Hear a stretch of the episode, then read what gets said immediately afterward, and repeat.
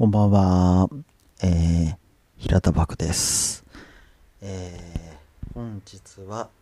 7月31日、えー、深夜です。はい。えー、今日ですね、ヤマトのあのオークシティのね、イオンに行ったんですよ。で、行った時間が夜の10時過ぎぐらいですかね。あの、10時、うん、10時過ぎぐらいですね。で、あのー鮮魚コーナーを通ったんですね。そしたら、珍しく、あの、キンキ、あの赤い魚ですね。カサゴとかの親戚っぽいような、はい。キンキがね、開いて売ってたんですよ。で、元値が、えー、税込み1700円ぐらいだったんですね。それが、半額ってなってたんですよ。なかなかキンキって見ないよなーって思って、ただ、もうそんな、あサイズ感で言うとまあ、なんだろうな、アジの干物よりかは大きいんですけど、まあそんなね、すごい、身がたくさんってわけでもないんで、まあ1700円のね、半額なんで、えー、どんぐらいだ？まあ800円ぐらいですよね。うん。で、なんかちょっとね、自分一人で食べる、あの、夕飯のおかずにしちゃちょっと、うん、ないよなって思って通過したんですね。で、通過したんですけど、それでぐるーって回って買い物一通りね、済ませを、済ましてレジ行こうと思った時に、あ、野菜でちょっと買いたいのがあるなと思って、そのままね、あの、もう一周野菜コーナー通過したことにね、行ったんですよ。そしたら、多分ね、10時15分とか20分ぐらいになってたんですよね。そしたら、その近畿がですね、480円ぐらいになってたんですよ。はい。でですね、はい。あのーまんまと買っちゃったんですよ。でですね、あの、まあ、結局ね、これど、どういう話かっていうとですね、近畿がめちゃくちゃうまかったんですよ。うん、で、このうまいっていうのをね、構成ししてくれたのは、多分ね、おそらく僕の中では2つの要素があってですね、まあ、1個はもうその素の、素のポテンシャルの高さですね。で、もう1個は、あの、魚焼きグリルの、その全自動のね、全自動っていうのかな？まあ、うーん、でもまあ自動のやつですね。はい。あの、切り身モード。姿焼きと干物、切り身と干物っていうのがあって、こいつはどれに当たるんだって、開きはどれに当たるんだって、すごい悩んだんですけど、まあ結果ですね、それは、えー、一応切り身モードにして、はい、やったんですけど、見事にやってくれてですね、あの、よくね、患者さんと話すことがあるんですけど、肉、うん、高い肉って買っても、やっぱり高い肉を外で食べた時と同じにならないよねっていう話をね、よくするんですよ。やっぱりこっちの焼く技術だったりとか、そういうところがね、かなりこう、あの、邪魔をしちゃうというか、うん、なんか、まあ、肉に限らずですけどね、いろんなことで、あの、その素のポテンシャルを殺してしまって、なんかうまくいかない。うん。あの、こちらが余計なことを加えなければ高いポテンシャルだったのに、あの、余計なことをしてしまったがゆえに、ポテンシャルを下げてしまう。そして、なんか、いまいちだなっていうふうに、なんか思っちゃうことって結構多いですよねっていうのを、まあね、ちょっと最近、まあ割とよくなんですけどね、話す機会あるんですよ。特にあの、牛肉。高い牛肉ほど自分で焼いて、あらなんかいまいちだったなっていう風になるものはないよねって話をね、よく患者さんとしてるんですけど、まあ今回のね、その近畿に関しては、本当に美味しかったですね。ここ最近でここ最近ってどれぐらいだろうこの3年とかの間で食べた焼き魚の中で抜群に美味しかったですねはい。あのー元ね1700円じゃないですか。あの正直言ってまた出会えたら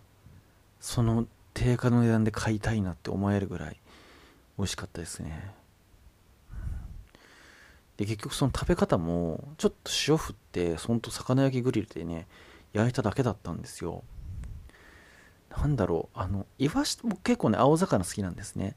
であのイワシとか好きなんですよ結構。なんですけど何て言うんですかね。なんだろう。美味しさのこう基準が違うっていうかねそんなこと言ったらねイワシとか青魚さんたちに申し訳ないんですけどね。なんかその気持ちもいっぱいなんですけど本当にねあの1700円1780円だったかな。定価から、えー、期限が近づきえー、480円だからいくらだ？1300円引き？何パーセントですか？70%オフぐらいにされたあのー、ねキンキを食べてめちゃくちゃ美味しくってはい。ちょっと感動したなっていうねそういう話でした、でも多分それが僕が何かねあの加熱処理をしてとかやってたら多分そうならなかったんじゃないかなと思うんですよ。うん、だからやっぱりこう今ねあのいろんなものがこう進化してるものってたくさんあると思うんですよ。その調理器具とかまあ、ね、魚焼きグリルが調理器具と言えるかわからないんですけどなんか本当にこう任せるとこは任せちゃった方がいいなっていうのをねつくづくね思いました。はい。コーヒーとかもねあの僕よくねあの相模野駅のうちの治療院の反対口のレッドポイズンさんってね行くんですよ。まあねちなみに言うと今日も行ったんですけどあのまあね過去行った時に、うん、美味しいだけどなんか豆を買って家で入れるとなんか同じ味にならないんですよねっていうのをそのお店の人にね言ったことあったんですよ。そしたらあうちで入れてるこのドリッパー使えば同じになるからって言われてあのー、クレバーだっけなって名前のやつなんですけどそれ使って飲んでるんですけど本当にねそれも要は、えー、粉の量とお湯の温度とお湯の量だけ入れといてやったらそれに従って全部コーヒー豆つけといてでそんでもって引いてあ引いてとかまあ時間を置いてそれで抽出するって感じなんですけどあのー、本当ねそれ通りやればうん本当にお店と同じ味になるんですよね。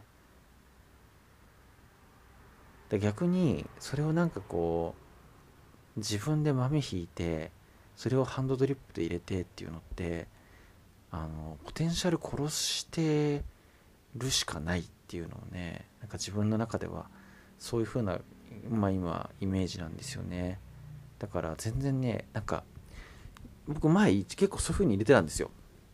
自分で飲む直前に粉にしてそれをなんか夜間細口の夜間からこう注いでとかやってたんですけどなんかこううん。何目的なのかなってとこですかね。あのー、美味しいものを食べたい美味しいものを飲みたいっていう目的だったらあのそれを求めていろいろ研究してくれてる人だったりとかがいるわけじゃないですか。でその人たちが開発してくれたものに従ってみちゃうって実は一番美味しくあの味わえる方法なのかもなってなんか思ったそんな次第です。ね、あのただねそれとは別であの、この入れるまでのこのプロセスが好きっていう人はやっぱねあの僕が今なんか言ってましたけどそんなのにねあの乗っかないでやればいいと思うんですよ。ね、調理してる時のあの香りが好きとかねあのなんかいい焦げ色を作ってこうひっくり返すあのなんかうまくいったって感じが好きとかって人は魚焼きグリルではそれねあの経験できませんからね、それに従ってやってもらえばいいかなと思うんですけどなかなか普段あのー、お目にかからない多分高級魚なんですよね。僕あんまり分かってないですけど近畿って、うん、なかなか普段お目にかからない高級魚をですねあの格安で手に入れてで本当にあの僕が余計なことをしないっていうあの我が家で一番こう言ったら手抜き調理ですね。の方法でやったらすっごく美味しくて、うん、こりゃ余計なことしないっていう余計なことをせずポテンシャルをそのまま生かすっていうのが、うん、なんだかんだ大事だなっていうのをね改めて実感したなっていうそういう機会だったので、はい、今日はそんなことについて